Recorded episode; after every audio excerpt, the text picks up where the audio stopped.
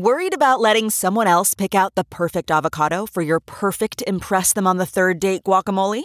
Well, good thing Instacart shoppers are as picky as you are. They find ripe avocados like it's their guac on the line. They are milk expiration date detectives. They bag eggs like the 12 precious pieces of cargo they are. So let Instacart shoppers overthink your groceries so that you can overthink what you'll wear on that third date. Download the Instacart app today to get free delivery on your first three orders while supplies last. Minimum $10 per order. Additional terms apply.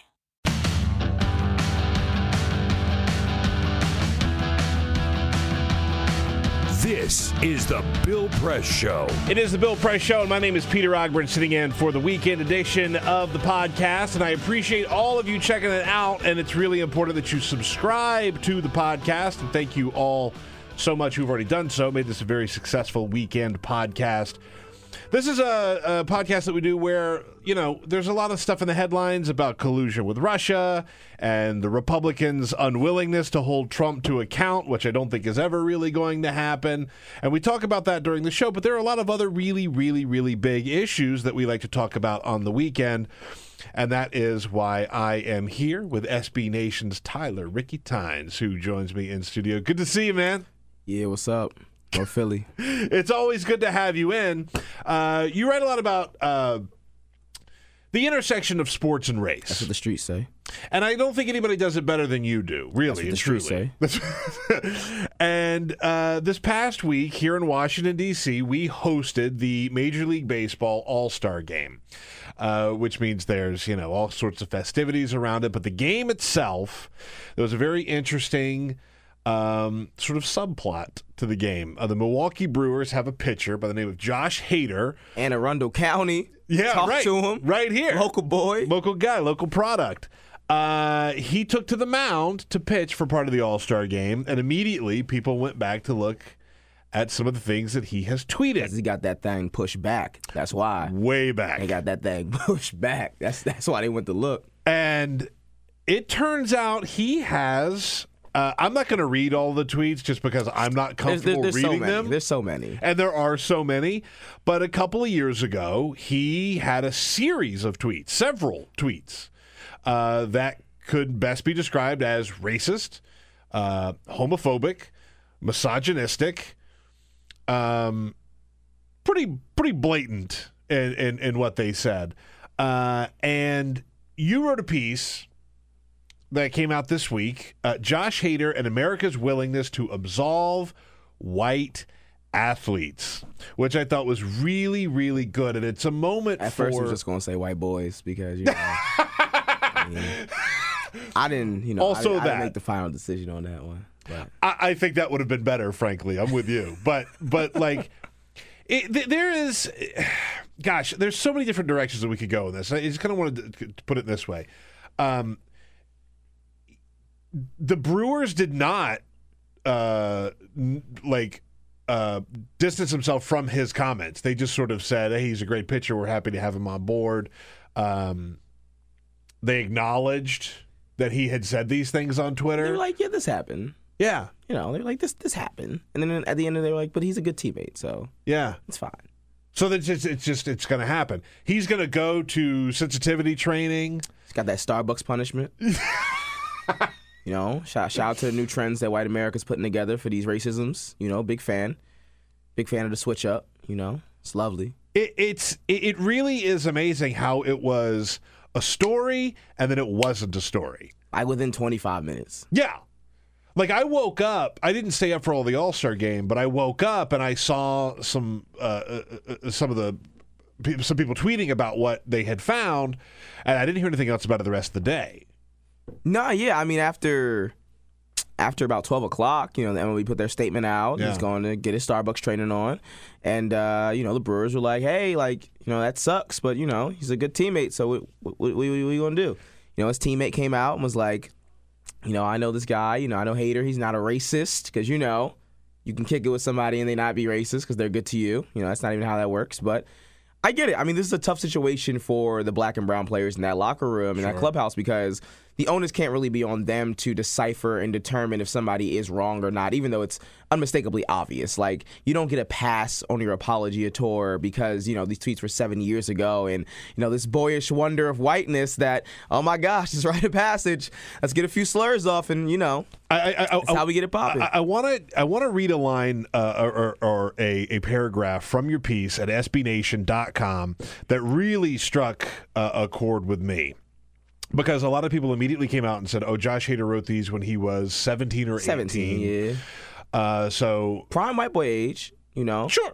Like, like, it's like Totally. and you know you do the best white calisthenics around that age, you know. so that's that's when you really get it popping. The jeans is fresh. I want to read this this paragraph from your piece again at SBNation.com. Um, after the Brewers put out their statement, um, you wrote, "Racism cannot be used as a ritual befitting maturation."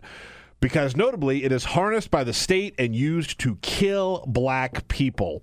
It is unrelenting in its power when it attacks those without the shield of whiteness in front of their worth. History has shown us that actions without consequences are only for the privileged.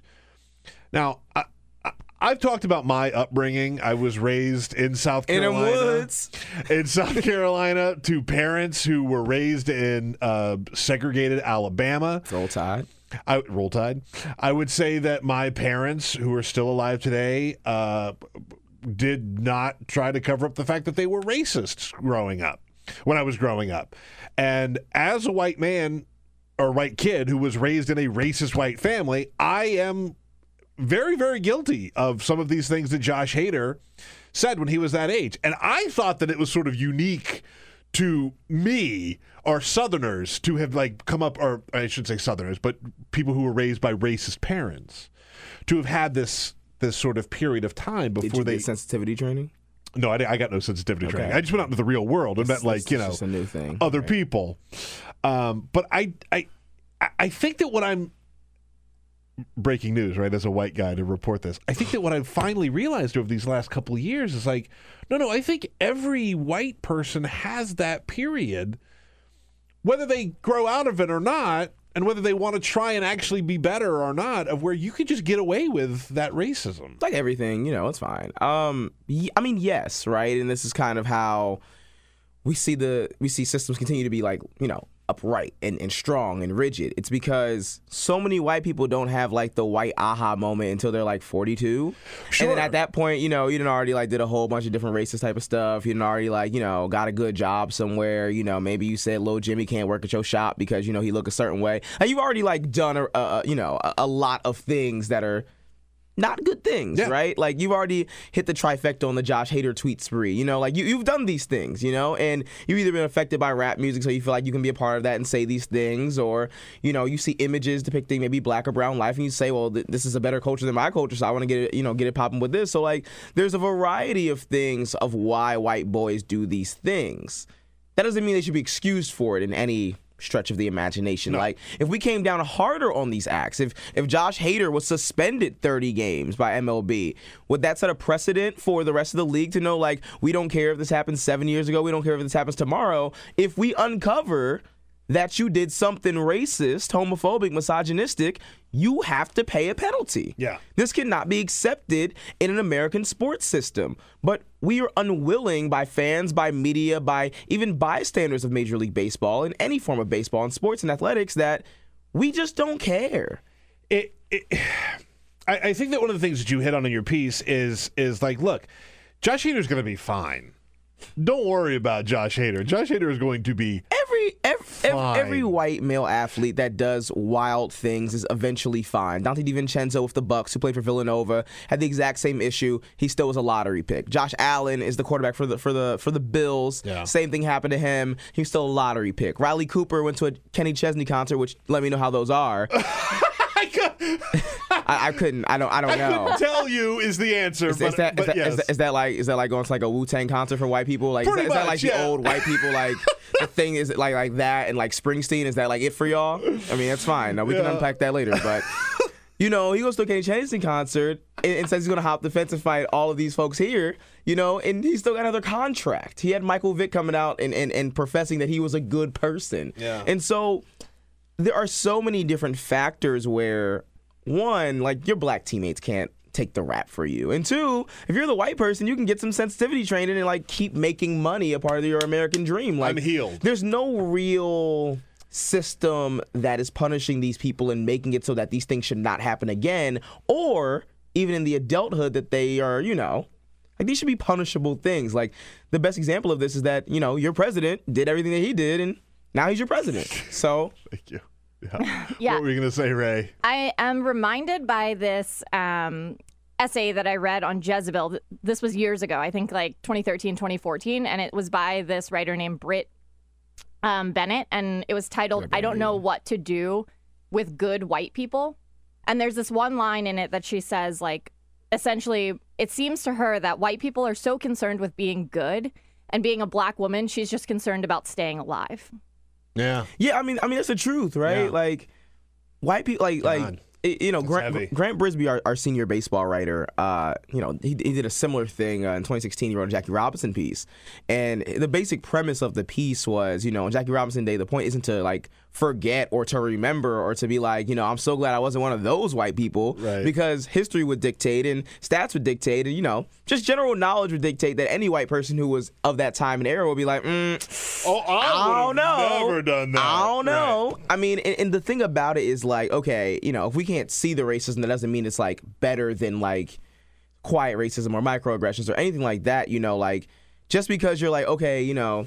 I think you know diversity is great, and I, I want it in my workplace, and you know that'll be spectacular. You can't then turn around and be like, "Well, Josh Hader should shouldn't be punished for what he said seven years ago." I would have said the same thing. It doesn't make it better, Scott. Some of my some of my best friends are black.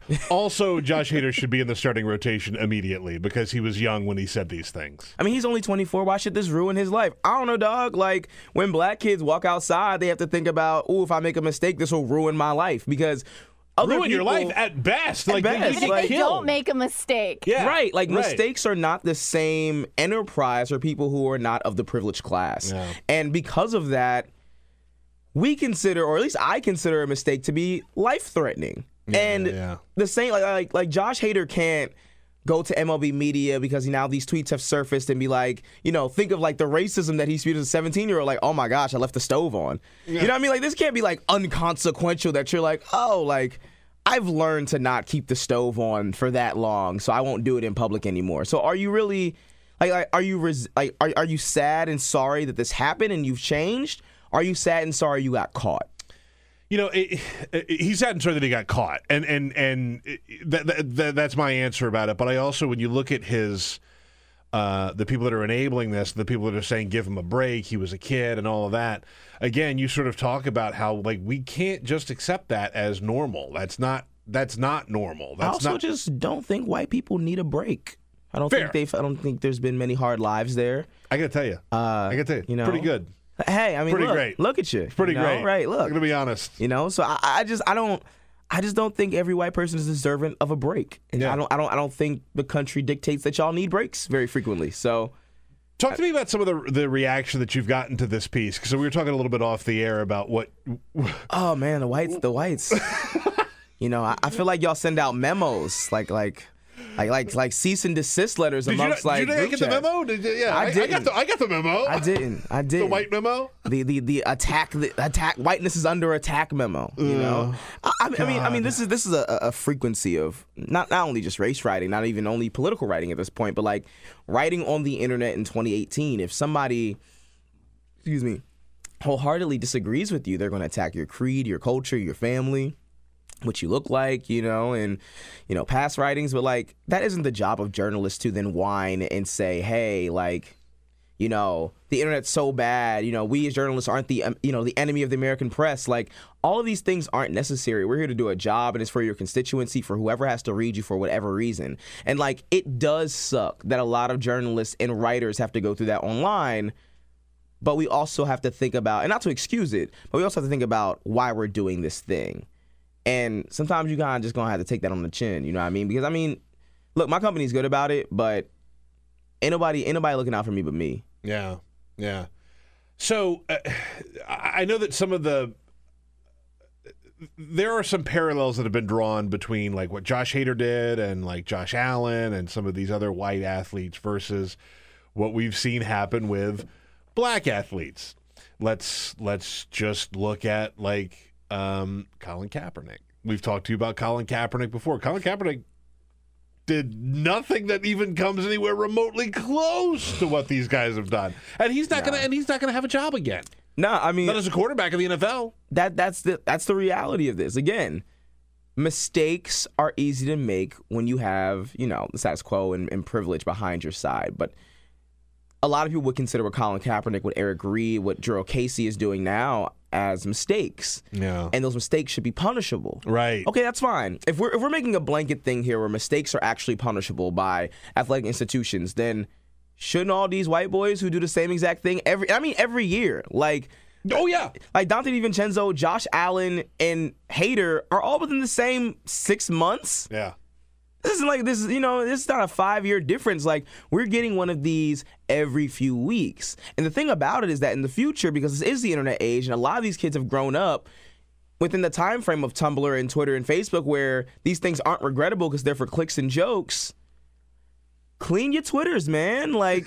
This is not, and these these mistakes are very simple. All you, it costs fifteen dollars, ten dollars. Clean your twitters. Yeah. If you think you might have said some some kind of wild a few years ago, pay ten dollars. Your twitters. It, it also is sort of like I don't want to get up on this like kids these days rant, right? But like kids that are growing up with social media, one of the things that they have uh, sort of become accustomed to is just the devaluing of what words mean, right? Like there's a whole joke culture around things like 9 11 or the Holocaust or race or sex or whatever. And it's almost to them, these words and these actions and these statements that they make don't really have any meaning because they never have to actually see the damage that it causes to someone else, right? Like if if Josh Hader was to say what he tweeted to your face, I mean, we gotta fight. yeah, right. I mean, you're gonna Like, like, you're gonna e- face some like- consequences. Like, even if I don't win, we gotta fight. You know what I mean? Because like you can't just go around like. I mean, you can't just go around saying stuff No. like that. You know, we got, we got, we got to fight. you know? like, look, I mean, I, I I hate to put it in these terms, right? I don't fight fair either, but we got to fight. no, nor should you. But like, I hate to put it in these terms, but like when I when I was a kid, uh, and and said some of these things, I didn't have Twitter to say it. I had to say it out loud. And you know what? I got my ass kicked, I mean, but that's like I and just, rightfully so. I just think a, a new theory for America is very simple that most white children need to catch a fade before 15. and I think if they just get if there if there are just more fights when you say something wild, then maybe you won't keep saying stuff. I, I man, all I'm saying is like if you run up on a group of black kids and you say that unspoken word and instead of them being docile and be like, "Oh man, you know what, you right," blah blah blah, and walk away from the situation, maybe you need to get hit with a brick. That's all I'm saying. like, cause that You'll one time, before you say it that one time you get hit with a brick and then you try to say it again, you're like, "Ooh, wow."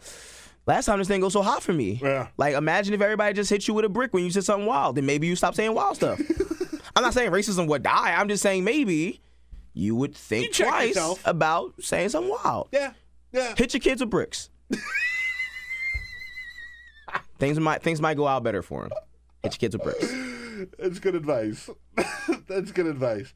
So, uh, Josh Hader is going to be fine. His career is going to be I fine. don't see nothing that say he's not playing his next game. Yeah, no, he's going to play. Unless And the he's gonna- sensitivity training, you know, leaks into practice or something. I mean, like, we don't even know when are you supposed to take the sensitivity training? How soon is that? When are you supposed to be fake reformed? How long do we have to talk to your teammates about if you, if you did this better? Why should we have to talk to your teammates about if you did this better? How do we actually know there is evidence that you're not the same person you were seven years ago? right.